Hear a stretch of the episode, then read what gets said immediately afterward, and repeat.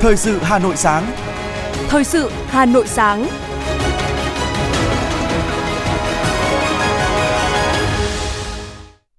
Kính chào quý vị và các bạn. Bây giờ là chương trình thời sự của Đài Phát thanh Truyền hình Hà Nội. Chương trình sáng nay, thứ năm ngày 30 tháng 11 năm 2023 có những nội dung chính sau đây. Nhìn lại kỳ họp thứ 6 Quốc hội khóa 15, khẳng định quyết tâm bước vào năm 2024, năm bứt phá tiến tới hoàn thành các kế hoạch.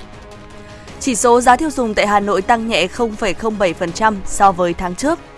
Lễ hội văn hóa ẩm thực Hà Nội mở cửa từ ngày mai. Nhiều quán cà phê ở Hà Nội khoác áo mới thu hút giới trẻ đến check-in dịp Giáng sinh. Phần tin thế giới có những sự kiện nổi bật. Malaysia bắt giữ nhiều đối tượng đe dọa các nhà lãnh đạo. Chuyến bay dùng 100% nhiên liệu hàng không bền vững đã hoàn thành chặng bay đầu tiên. Sau đây là nội dung chi tiết.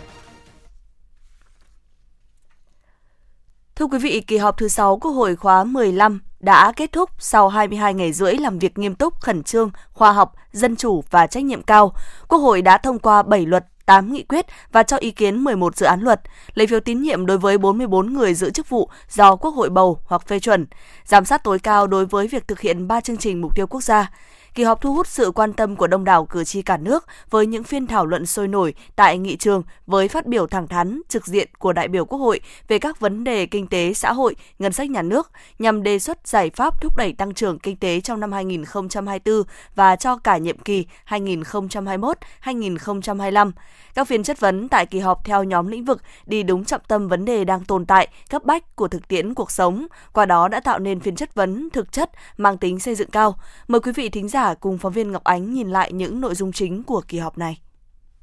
Điểm đáng chú ý ở kỳ họp này là các phiên thảo luận sôi nổi ở tổ và nghị trường về kinh tế xã hội và ngân sách. Các ý kiến phát biểu và tranh luận đều đi sâu, tìm ra căn nguyên để giải bài toán nhằm thúc đẩy tăng trưởng kinh tế. Mức tăng trưởng GDP năm 2023 đạt 5%, dù thấp hơn mục tiêu đề ra nhưng vẫn là khá cao so với nhiều nước trong khu vực và thế giới.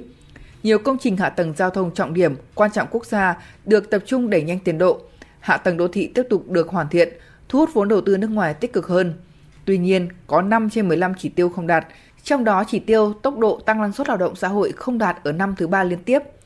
Trong nghị quyết về phát triển kinh tế xã hội năm 2024 đặt mục tiêu tiếp tục ưu tiên tăng trưởng gắn với giữ vững ổn định kinh tế vĩ mô, kiểm soát lạm phát, bảo đảm các cân đối lớn của nền kinh tế, tập trung tháo gỡ các điểm nghẽn về thể chế chính sách.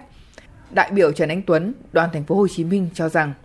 có nhiều quyết sách trong kỳ họp này để giảm khó khăn vướng mắt trong thực tiễn những cái tác động những cái cú sốc từ bên ngoài vào nền kinh tế. Tôi kỳ vọng khi à, thực hiện triển khai cái nghị quyết của Quốc hội à, về phát triển kinh tế xã hội cho năm 2024 và những năm tiếp theo thì à, các cơ quan thực thi cái chính sách cần phải quyết liệt hơn quyết định mang tính chất mạnh mẽ quyết đoán hơn nữa trong thời gian tới. Tại các tổ thảo luận hay bên hành lang Quốc hội, các đại biểu bày tỏ sốt ruột khi chương trình phục hồi phát triển kinh tế xã hội sau đại dịch COVID-19. Dù được kỳ vọng rất lớn, được Quốc hội thảo luận với quyết tâm rất cao, nhưng khi triển khai thì rất chậm.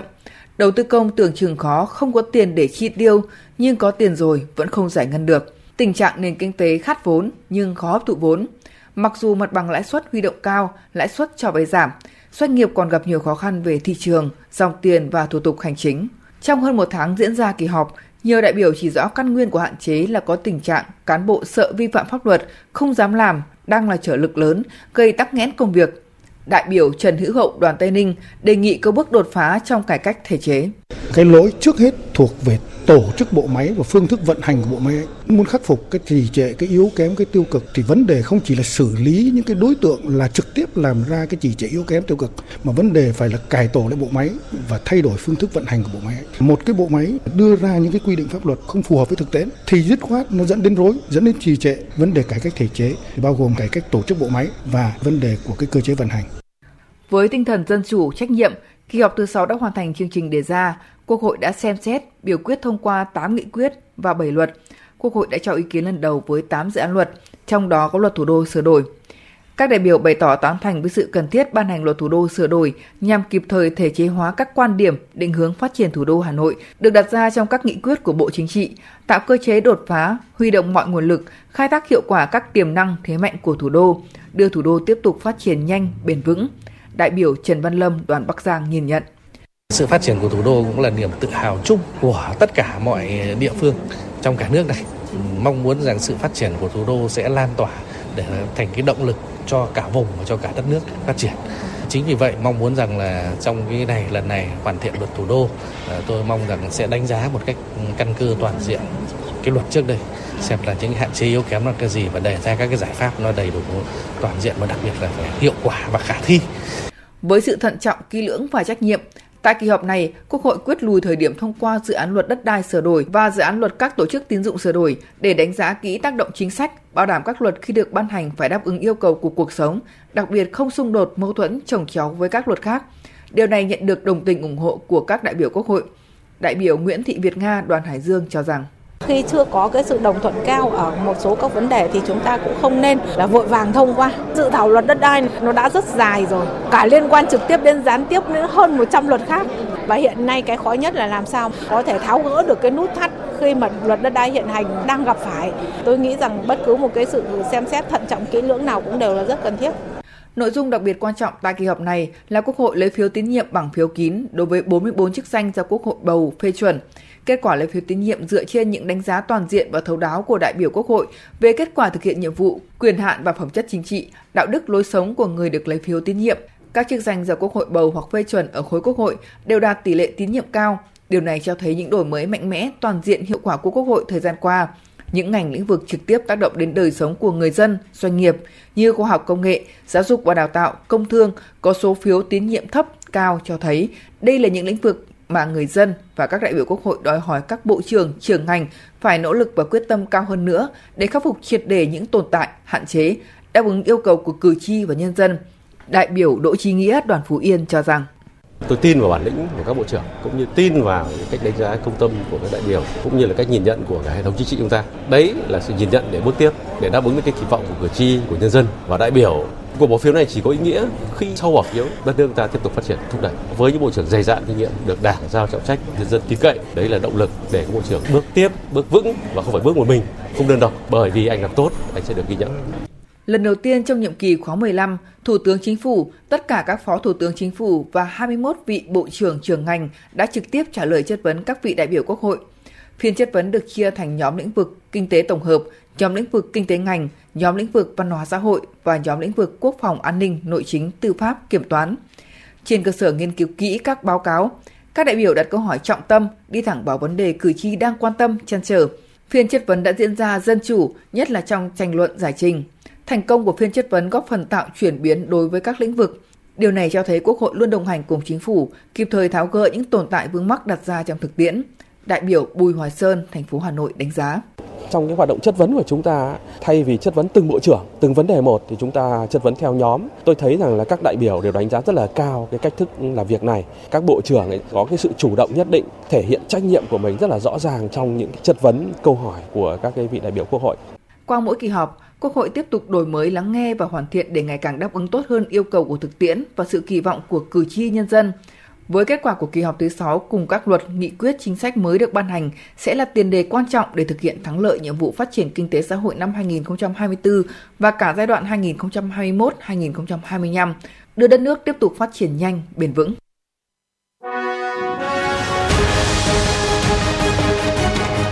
Thời sự Hà Nội, nhanh, chính xác, tương tác cao. Thời sự Hà Nội, nhanh, chính xác, tương tác cao.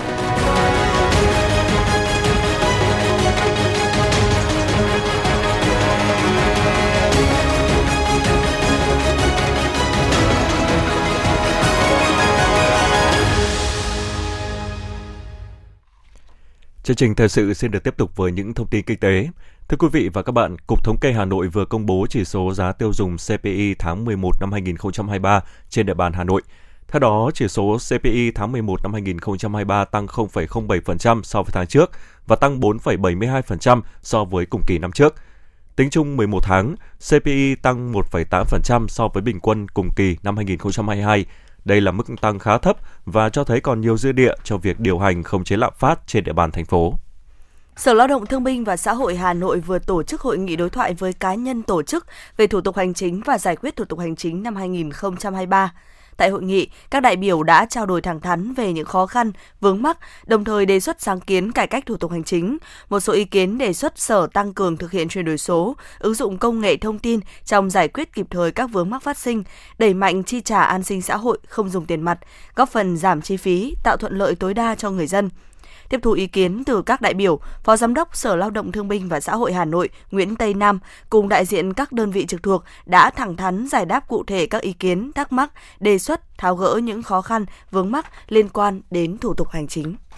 Thực hiện kế hoạch phát triển nhà ở của thành phố giai đoạn 2021-2025, Ủy ban nhân dân thành phố Hà Nội đã phê duyệt danh mục 15 dự án đầu tư xây dựng nhà ở khu đô thị đợt 2 đang triển khai xây dựng và thực hiện thủ tục chuẩn bị đầu tư. Dự kiến sẽ có thêm 5.662 căn hộ chung cư và thấp tầng hoàn thành từ nay đến năm 2025,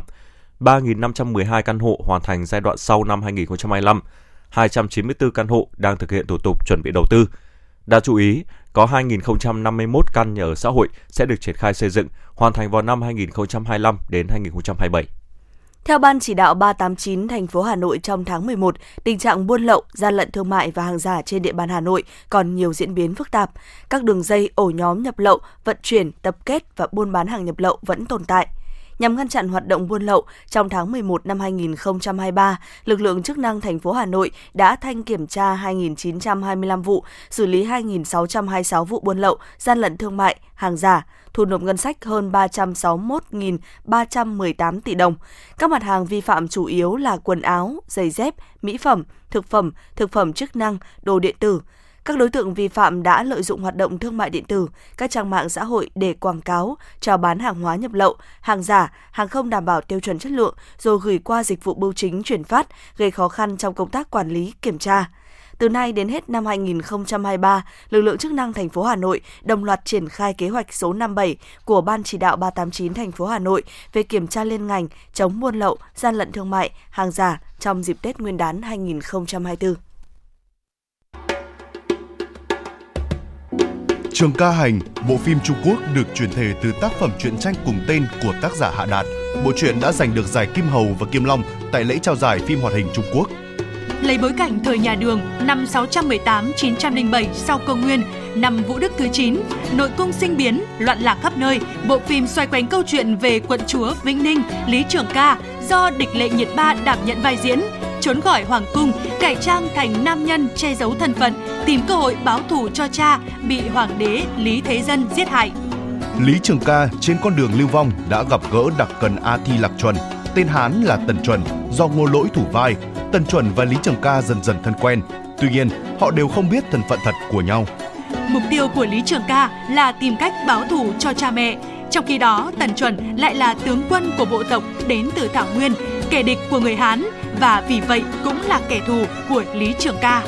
Mối quan hệ của cả hai rồi sẽ thế nào? Liệu Lý Trường Ca có thể giành lại ngai vàng và báo thù cho cha mẹ của mình? Tất cả sẽ được diễn giải trong 55 tập phim Trường Ca Hành, phát sóng 20 giờ hàng ngày trên kênh 1 của Đài Hà Nội. Mời quý vị cùng đón xem.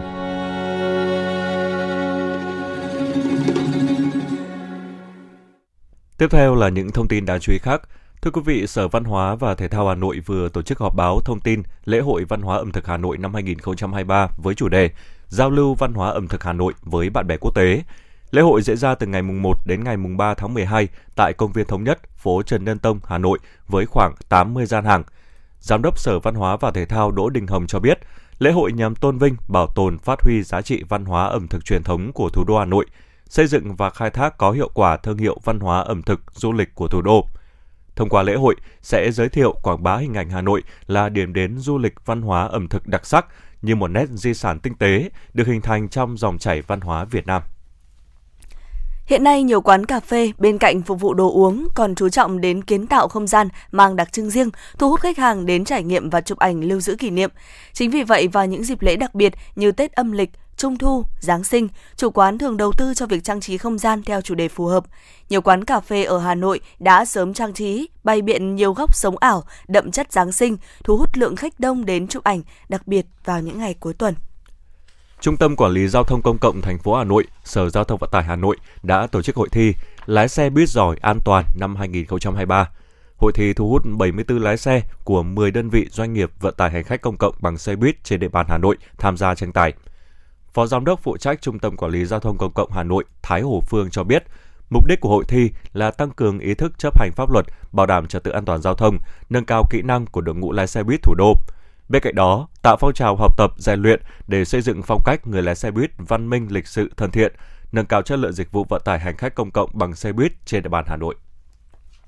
Mời quý vị và các bạn nghe tiếp phần tin. Đoàn kiểm tra liên ngành của thành phố đã tiến hành kiểm tra công tác y tế trường học kết hợp phúc tra kết quả đánh giá công tác an toàn thực phẩm của thành phố đối với huyện Phúc Thọ. Toàn huyện Phúc Thọ có 87 trường học với tổng số hơn 48.000 học sinh thuộc 4 cấp học.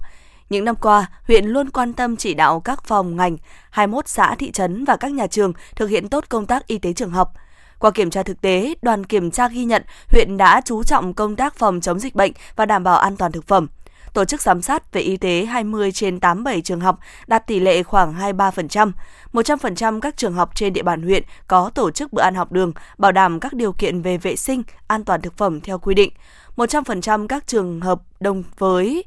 100 Ờ, các trường hợp đồng với các cơ sở sản xuất nước có đầy đủ hợp đồng và hồ sơ chứng minh nguồn gốc, đảm bảo an toàn thực phẩm, khung cảnh sư phạm đảm bảo sáng, xanh, sạch, đẹp. Đối chiếu với các tiêu chuẩn theo quy định, huyện Phúc Thọ được đoàn kiểm tra liên ngành thành phố thống nhất chấm 96 điểm, trở thành một trong những đơn vị bảo vệ được tối đa số điểm đã chấm tại lần kiểm tra trước đó.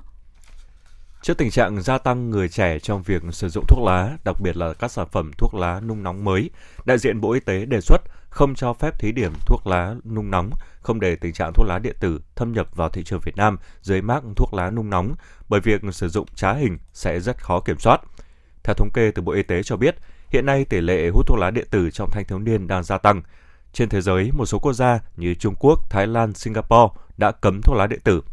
Theo thông tin từ Quỹ phòng chống tác hại thuốc lá Bộ Y tế, mỗi năm thế giới có tới 8 triệu ca tử vong do hút thuốc lá, trong đó khoảng 1 triệu ca tử vong do hút thuốc thụ động. Ở Việt Nam, con số này là 40.000 người. Theo các chuyên gia, cần sa tổng hợp đang và sẽ là nhóm ma túy lớn nhất, phức tạp nhất và thách thức nhất trong nhiều năm tới. Trong đó, thuốc lá điện tử là môi trường tồn tại chính của ma túy cần sa tổng hợp. Do đó, đề xuất cấm hoàn toàn lưu hành thuốc lá điện tử ở Việt Nam, không thử nghiệm, không cần đánh giá, theo dõi.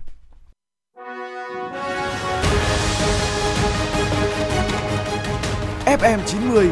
cập nhật trên mọi cung đường. FM 90 cập nhật trên mọi cung đường.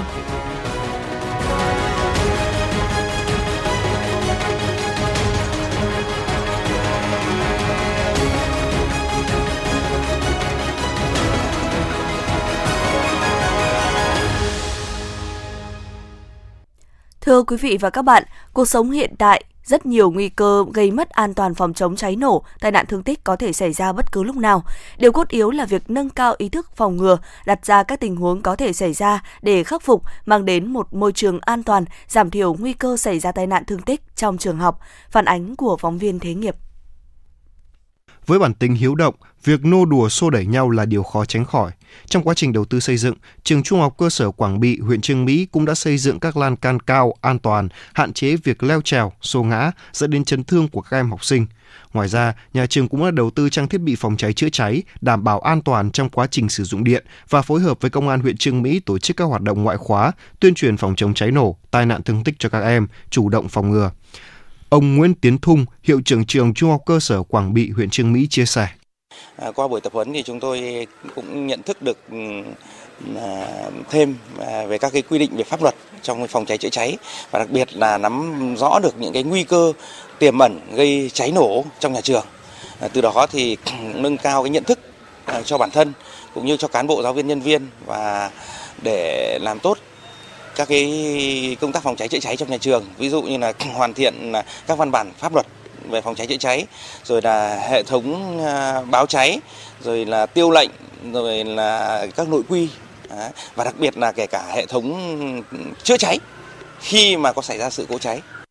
Từ thực tế xảy ra, Tại các trường học có thể chỉ rõ những nguy cơ mất an toàn phòng cháy chữa cháy bao gồm sử dụng điện mất an toàn để trang trí, chập cháy điện thoại khi sạc hay là những vụ cháy nổ xảy ra do bất cẩn trong quá trình làm thí nghiệm và xảy ra tại bếp ăn của nhà trường. Qua đó có thể thấy chỉ một chút chủ quan bất cẩn thì tai nạn thương tích mất an toàn phòng cháy nổ tại các trường học có thể xảy ra bất cứ lúc nào và ban giám hiệu các nhà trường cần phải quan tâm đến công tác phòng cháy chữa cháy, phòng chống tai nạn thương tích bằng việc nâng cao kỹ năng nghiệp vụ phòng cháy chữa cháy, hoàn thiện các văn bản nội quy để loại trừ các nguy cơ có thể xảy ra cháy nổ tại các trường học. Ngoài ra, các nhà trường cũng được đầu tư trang thiết bị đầy đủ, thiết bị phòng cháy chữa cháy cũng như kiện toàn lực lượng chữa cháy cơ sở để ứng phó kịp thời khi có tình huống cháy xảy ra. Việc tập huấn, sử dụng thành thạo các thiết bị phòng cháy sẽ giúp lực lượng chữa cháy cơ sở phản ứng nhanh khi có tình huống cháy xảy ra. Ông Trần Duy Hường, hiệu trưởng trường Trung học cơ sở Thượng Vực, huyện Trường Mỹ cho hay. Quá trình mà không may nhà trường có xảy ra những cái tình huống mà bị cháy nổ và cũng từ đó thì giúp cho ờ, cán bộ giáo viên nhân viên cùng với toàn thể các em học sinh có những cái kỹ năng cũng như là có những cái nghiệp vụ và có những cái uh, để mà bảo vệ tính mạng cũng như là tài sản uh, của nhà trường trong cái quá trình uh, xảy ra không may xảy ra đám cháy. Trên địa bàn huyện Trương Mỹ cũng từng xảy ra cháy tại trường mầm non Trường Yên, xã Trường Yên và vụ cháy tại trường trung học cơ sở Thủy Xuân Tiên. Tuy không gây thiệt hại về người nhưng chịu tổn thất về tài sản cũng đã đặt ra vấn đề trong công tác quản lý, đảm bảo an toàn chống cháy nổ xây dựng trường học an toàn trên địa bàn huyện Trương Mỹ. Bởi vậy, những hoạt động tuyên truyền tập huấn nâng cao công tác đảm bảo an toàn phòng chống cháy nổ tại các trường học do Công an huyện Trương Mỹ triển khai là hoạt động cần thiết và cấp bách. Đại úy Nguyễn Đức Tùng, đội phó đội phòng cháy chữa cháy và cứu hộ cứu nạn Công an huyện Trương Mỹ cho biết là trong cái thời gian tới là mùa nắng nóng luôn luôn tiềm ẩn những cái nguy cơ cháy nổ cao và những cái tai nạn thương tích có thể xảy ra đối với các em học sinh. Chính vì vậy thì nhận thức được những cái ờ, tiềm ẩn nguy cơ đó thì Ủy ban dân huyện cũng đã tổ chức cái hội nghị uh, tuyên truyền cho hiệu trưởng, phó hiệu trưởng và cán bộ làm công tác phòng cháy chữa cháy và cứu nạn cứu hộ. Thì uh, qua buổi tuyên truyền ngày hôm nay thì cũng để nhằm nâng cao nhận thức đối với các đồng chí là hiệu trưởng, phó hiệu trưởng và cán bộ phụ trách công tác phòng cháy chữa cháy để làm sao là trong cái công tác phòng cháy chữa cháy và cứu nạn hộ luôn luôn là thường xuyên và phải liên tục và khi không may xảy ra tai nạn thương tích thì chúng ta có thể biết cách được xử lý sơ cấp cứu kịp thời để làm sao là giảm thiểu đến mức thấp nhất những cái tai nạn ờ, sự cố xảy ra trong nhà trường. Hiện nay, huyện Trương Mỹ có trên 120 trường công lập của 3 cấp học, trong đó chỉ có 50% số trường đã được đầu tư đạt chuẩn quốc gia, đáp ứng tiêu chí an toàn phòng chống cháy nổ. Bởi vậy, cùng với hoạt động tuyên truyền thì việc kiểm tra giả soát, xây dựng dựng lực lượng chữa cháy cơ sở cũng như yêu cầu đầu tư trang thiết bị phòng cháy chữa cháy cũng được lực lượng công an huyện Trường Mỹ quan tâm để đảm bảo an toàn tài sản và tính mạng cho cán bộ, giáo viên, học sinh khi đến trường.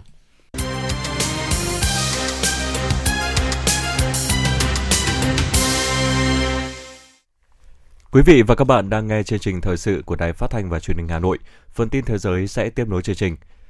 Tổng thanh tra cảnh sát Malaysia cho biết cơ quan chức năng đã bắt giữ nghi phạm 34 tuổi đe dọa Thủ tướng Anwar Ibrahim qua mạng xã hội. Đối tượng cư trú tại Jalan Padang Tembak ở Kota Baru, Kelantan. Nghi phạm được cho là đã tải lên trang TikTok một video có nội dung về khoản tiền thưởng 5 triệu ringgit để sát hại Thủ tướng và các thành viên nội các. Chính phủ Hàn Quốc thông báo quân đội nước này sẽ khôi phục trạm gác 369 tại khu phi quân sự Liên Triều. Hiện trạm gác này đang được bảo tồn nguyên trạng tại huyện Gyeongsong, tỉnh Kangwon. Kênh truyền hình Ai Cập đưa tin phong trào Hồi giáo Hamas đã kêu gọi ngừng bắn lâu dài ở giải Gaza như một điều kiện tiên quyết để trả tự do cho các binh sĩ Israel. Theo đài truyền hình này, các thành viên phong trào Hồi giáo của Palestine đã xác nhận rằng những điều kiện cần thiết để thả binh sĩ Israel sẽ khác biệt so với con tin là dân thường – theo đó, các cuộc đàm phán về vấn đề này sẽ cần đề cập đến việc chấm dứt thù địch và dỡ bỏ lệnh phong tỏa do Israel áp đặt đối với giải Gaza. Trang web của Viện Lưu trữ Quốc gia Israel bị tin tặc tấn công, vô hiệu hóa chức năng tìm kiếm và ngăn không cho người dùng truy cập các tài liệu lưu trữ. Nghiêm trọng hơn, các thông tin của hàng chục nghìn người dùng và chuyên gia cũng bị thu thập và phát tán trên mạng. Giới chức Ấn Độ cho biết ít nhất 24 công nhân bị thương trong một vụ hỏa hoạn tại nhà máy hóa chất ở bang Gujarat, miền Tây nước này. Các công nhân bị thương đã được đưa đến bệnh viện gần đó chữa trị. Giới chức Ấn Độ nghi nguyên nhân cháy là do dò dỉ hóa chất ở một bể chứa lớn. Một máy bay chở khách sử dụng 100% nhiên liệu hàng không bền vững đã hoàn thành chặng bay đầu tiên từ Anh đến Mỹ. Sự kiện này cho thấy tiềm năng của việc sử dụng các loại nhiên liệu sạch, ít thải ra khí carbon trong ngành hàng không. Bộ Y tế Công cộng Thái Lan đang kêu gọi các nhà nhập khẩu mì ăn liền kiểm tra dư lượng ethylene oxit trong các sản phẩm. Lời kêu gọi trên được đưa ra trong bối cảnh Cục Khoa học Y tế nước này đã phát triển thành công kỹ thuật phát hiện chất ethylene oxit trong thực phẩm. Tiêu thụ ethylene oxit quá mức cũng có thể gây kích ứng mắt, da và hệ hô hấp cũng như hệ thần kinh trung ương.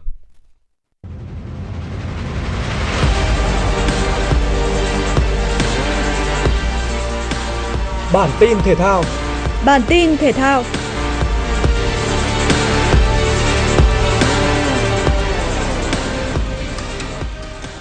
Khép lại các ngày tranh tài tại giải lặn vô địch châu Á 2023, các kình ngư của Việt Nam đã giành được tổng thành tích là 19 huy chương vàng, 19 huy chương bạc và 14 huy chương đồng, cùng việc phá một kỷ lục châu Á. Ở giải năm nay, ngoài các nội dung dành cho lứa tuổi vô địch trẻ, các nội dung của vô địch đội tuyển đã được tranh tài. Đội tuyển lặn Việt Nam tham dự giải đấu với 54 thành viên, trong đó có 41 tuyển thủ. Ở những ngày cuối tranh tài, Ban huấn luyện đội tuyển lặn Việt Nam ghi nhận một số kết quả vô địch như Đỗ Đình Toàn, Phạm Lê Minh Phúc, Lưu Nguyễn Đức Tâm, Nguyễn Trọng Dũng ở nội dung tiếp sức 4 x 200 m vòi hơi chân vịt, Nguyễn Nhật Lệ Nguyên, Phạm Thị Thu, Nguyễn Thị Hằng, Đặng Thị Vương nội dung tiếp sức 4 x 200 m vòi hơi chân vịt nữ. Ngoài ra, các kết quả vô địch còn ở thành tích của Vũ Đặng Nhật Nam với kết quả 3 phút 32 giây 49. Thông số của Nhật Nam đã phá kỷ lục châu Á do chính mình nắm giữ trước đó là 3 phút 34 giây 49. Đây cũng là kỷ lục châu Á duy nhất mà đội lặn Việt Nam có được lần này.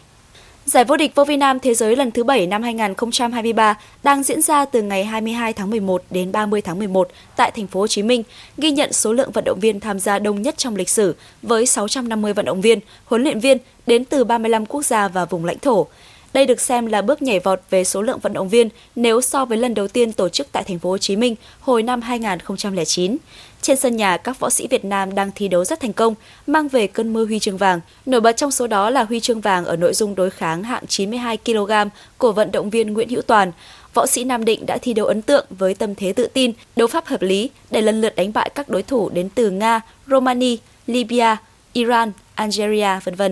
Đặc biệt, đây là lần đầu tiên Việt Nam giành tấm huy chương vàng vô vi nam thế giới hạng cân 92 kg, đồng thời cũng là kết quả tốt nhất của thể thao Nam Định tại đấu trường thế giới. Tiếp nối thành công của giải vô địch quần vợt xe lăn toàn quốc 2022 lần đầu tiên được tổ chức tại Trung tâm Thể thao Ba Đình, Hà Nội từ ngày 28 đến ngày 30 tháng 11 năm 2023. Liên đoàn quần vợt Việt Nam, Liên đoàn quốc tế ITF cùng với sự hỗ trợ của Trung tâm Thể thao Ba Đình phối hợp tổ chức giải vô địch quần vợt xe lăn toàn quốc năm 2023. Đây là lần thứ hai giải vô địch quần vợt xe lăn toàn quốc được tổ chức với mục tiêu tạo ra sân chơi bổ ích, giúp các vận động viên khuyết tật có cơ hội cọ sát, tích lũy kinh nghiệm trau dồi kỹ năng thi đấu cũng như tích lũy điểm quốc gia và xa hơn là chuẩn bị cho Paragames 33 diễn ra trên đất Thái Lan. Giải thưởng cầu thủ xuất sắc nhất MLS 2023 đã thuộc về cầu thủ người Argentina Luciano Acosta của câu lạc bộ Cincinnati. Với kết quả 60,3% phiếu bầu, Luciano Acosta bỏ xa hai người xếp sau là Dennis Boanga của Los Angeles với 14,9% và Thiago Almada của Atlanta United với gần 6,5% số phiếu bầu. Trong năm 2023, Luciano Acosta đã đóng góp 17 bàn thắng và 14 kiến tạo để giúp Cincinnati lần đầu tiên vô địch giai đoạn vòng bảng MLS. Đội bóng của Anh cũng đã vào tới chung kết miền gặp Columbus Crew và đang hướng tới việc tiến tới chung kết tổng để cạnh tranh danh hiệu vô địch MLS 2023. Theo Trung tâm Dự báo Khí tượng Thủy văn Quốc gia, hiện nay bộ phận không khí lạnh đã báo tiếp tục di chuyển xuống phía Nam. Khoảng chiều nay, bộ phận không khí lạnh này sẽ ảnh hưởng đến khu vực Đông Bắc Bộ, sau đó ảnh hưởng đến các nơi khác ở Bắc Bộ, Bắc Trung Bộ và Trung Trung Bộ. Gió Đông Bắc trong đất liền mạnh cấp 3, vùng ven biển cấp 4, cấp 5, giật cấp 6. Từ đêm nay ở khu vực Bắc Bộ và Bắc Trung Bộ trời chuyển rét, vùng núi Bắc Bộ có nơi rét đậm rét hại. Trong đợt không khí lạnh này, nhiệt độ thấp nhất ở Bắc Bộ và Bắc Trung Bộ phổ biến từ 15 đến 18 độ C, riêng khu vực vùng núi Bắc Bộ phổ biến từ 12 đến 15 độ C, vùng núi cao có nơi dưới 11 độ C. Quý vị và các bạn vừa nghe chương trình thời sự của Đài Phát thanh và Truyền hình Hà Nội, chỉ đạo nội dung Nguyễn Kim Khiêm, chỉ đạo sản xuất Nguyễn Tiến Dũng, cố vấn chương trình Uông Ngọc Dậu, chịu trách nhiệm tổ chức sản xuất Lê Xuân Luyến, chịu trách nhiệm kỹ thuật Phạm Lê Minh, tổ chức sản xuất Thủy Chi cùng phát thanh viên Hồng Hạnh Hồng Sơn, kỹ thuật viên Kim Thoa thực hiện. Xin chào và hẹn gặp lại quý vị trong chương trình thời sự 11 giờ trưa nay.